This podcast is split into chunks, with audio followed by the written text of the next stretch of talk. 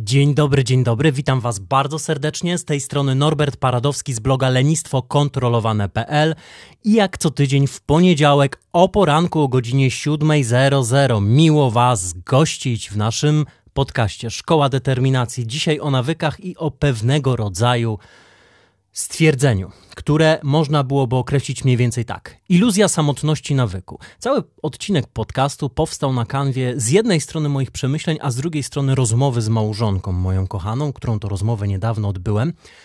I cała rzecz, moi kochani, polega na tym, że czasami popadamy w pewnego rodzaju złudzenie, iluzję, miraż. Otóż wydaje nam się, że w momencie, w którym pracujemy nad jakiegoś rodzaju nawykiem, dobrym przyzwyczajeniem, systematycznie powtarzanym, automatycznym pilotem działania, bo tym właśnie są nawyki, to tenże nawyk funkcjonuje w oderwaniu od reszty naszego życia. To jest on swego rodzaju samotną wyspą. Na przykład jeżeli jesteś człowiekiem, który ma jakiegoś rodzaju cele i ambicje zawodowe i one są dla niego super istotne, jednocześnie masz cele i ambicje dotyczące swojej rodziny i one też są super istotne i masz cele i ambicje dotyczące jeszcze innych obszarów, na przykład pasjonujesz się motoryzacją, a nie do końca ciebie interesuje sport i myślisz sobie coś w rodzaju, no tak, no właściwie to pójdę, będę ćwiczył przez te dwadzieścia trzydzieści minut dwa trzy razy w tygodniu, ale co mi to da? To będzie działo się w oderwaniu od reszty mojego życia, w oderwaniu od tego, co ja naprawdę lubię.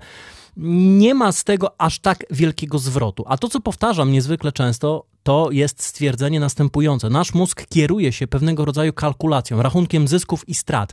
Nasz mózg automatycznie dąży do jak największej ilości przyjemności i chce unikać cierpienia. Więc w momencie, w którym chcesz zbudować sobie nawyk na przykład ćwiczeń fizycznych, ale można to przerabiać na przykładzie innych nawyków i za moment także tym się zajmiemy.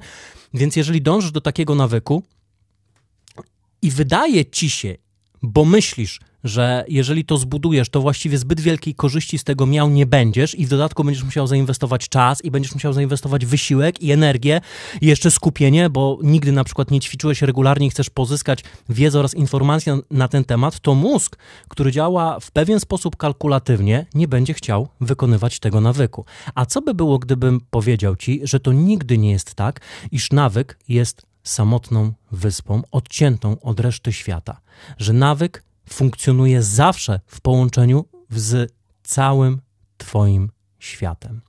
Dzieje się tak dlatego, że w chwili, w której cały czas przerabiamy przykład sportu, ćwiczysz regularnie, na przykład te dwadzieścia minut i tylko jeden raz w tygodniu, to jak pokazują badania naukowe, ma to duży wpływ na inne dziedziny twojego życia. Na przykład tacy ludzie mają średnio o trzydzieści procent mniej długów na kartach kredytowych. Pisze o tym autor książki Siła Nawyku. Absolutnie podstawowa pozycja, jeżeli chodzi o budowanie nawyków. Polecam przeczytać, a jeszcze bardziej polecam po prostu przerobić kurs, który stworzyłem. Szkoła Budowania i Zmiany Nawyków, gdzie skupiamy się na tym, jak budować dobre nawyki, jak to robić efektywnie oraz jak zmieniać te nawyki, które są złe. A wszyscy mamy masę, ale to masę różnego rodzaju nawyków do zmiany. Więc polecam ów kurs. I w owej książce jest napisane, że ci ludzie mają mniej długów na kartach kredytowych, ale nie tylko to.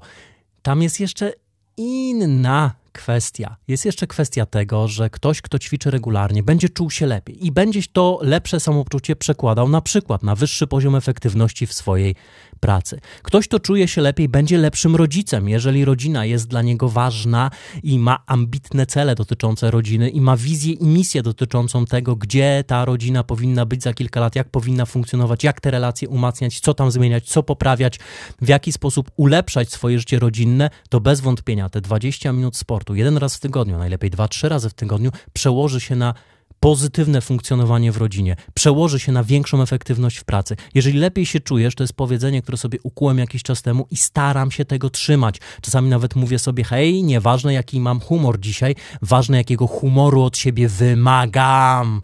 Dlaczego? Dlatego, że jeżeli lepiej się czuję, to automatycznie jestem lepszym człowiekiem. Więc jeżeli masz jakiś dobry nawyk, jeden, w postaci uprawiania sportu na przykład, to lepiej się czujesz, jesteś lepszym człowiekiem, jesteś bardziej efektywny na wielu płaszczyznach swojego życia.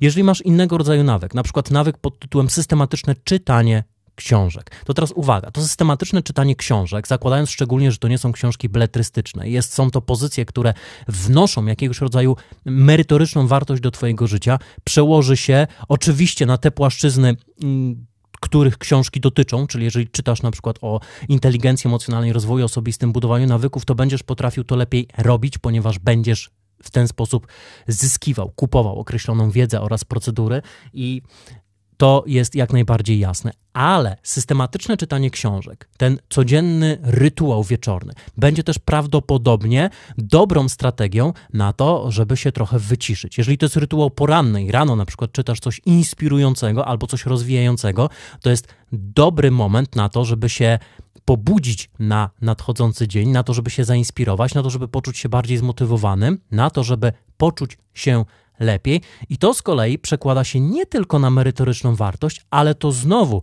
przekłada się na twoje zarządzanie stresem, na twoje samopoczucie, a to z kolei przekłada się na twoje relacje z innymi ludźmi, to przekłada się na twoją efektywność zawodową, to przekłada się na twoją efektywność rodzicielską, to przekłada się w końcu na twoją pewność siebie oraz poczucie własnej wartości. W chwili, w której na przykład mamy do czynienia z osobą, która do tej pory w pracy działała w sposób nieskupiony, prokrastynowała, przez co musiała na przykład czasami przychodzić w weekendy albo zostawać po godzinach, żeby nadrabiać. I teraz uwaga, uwaga, mówimy o autorze tego podcastu. Wiele lat temu funkcjonowałem dokładnie w ten sposób. Ustawicznie musiałem zostawać w pracy dłużej, ustawicznie musiałem przychodzić na przykład w soboty po to, żeby nadrabiać pracę, którą prokrastynowałem, ponieważ ciągle odkładałem na później, ponieważ bardzo często miałem problemy ze skupieniem, ponieważ bardzo często się rozpraszałem. I to było nic innego jak zestaw pewnego rodzaju nawyków, które należało zmienić za pomocą tego, jak się zmienia nawyki i za pomocą tego, jak funkcjonuje determinacja.